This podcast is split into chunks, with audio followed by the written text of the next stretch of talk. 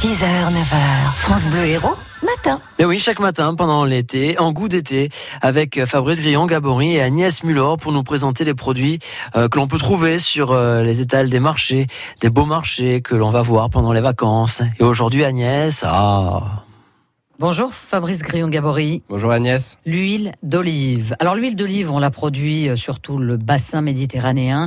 On en produit de très belles dans l'Hérault. Tout à fait. Il y a l'huile d'olive hein, du, du, Languedoc avec ce travail qui est mené autour euh, d'une appellation pour protéger euh, cette huile d'olive du Languedoc. Donc on attend l'appellation là. On attend, en cours. on attend l'appellation. Elle est en cours.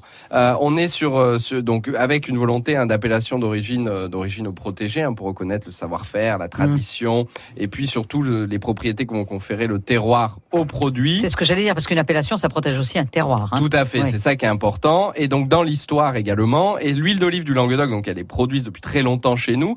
Un des enjeux forts, c'est que c'est une huile d'olive qui est plurivariétale, hein, donc qui va être composée principalement et majoritairement de deux variétés ancestrales bien connues que sont l'olivière et la luc. Et puis derrière, mmh. on peut avoir des variétés euh, locales. Hein, donc là, ça va être plutôt des, des, bassins de production qui vont venir en complément, comme la picholine, la verdale ou encore la mélo, hein, qu'on connaît bien. Tout un, un travail est, est mené hein, par, par, par le SAOL hein, qui, qui vise à, à, à, encadrer la production pour qu'elle soit la plus qualitative possible, notamment hein, avec des, des, densités maximales de plantation, une, une taille régulière qui est faite oui. par, par les oléiculteurs, et puis toute la, la, prudence qui est menée au moment euh, de la récolte, c'est-à-dire qu'une olive, pour devenir euh, in fine huile d'olive du Languedoc, ne peut pas être ramassée à même le sol, ce doit être des olives qui doivent ah être oui. prises sur l'arbre pour avoir le maximum de qualité et garantir ainsi euh, un produit euh, qu'on apprécie tant euh, pendant l'été, notamment avec une belle salade de tomates oui. ou sur un petit peu de pélardon. Mais cela dit, c'est vrai que j'ai l'impression quand même que depuis plusieurs années, on réapprend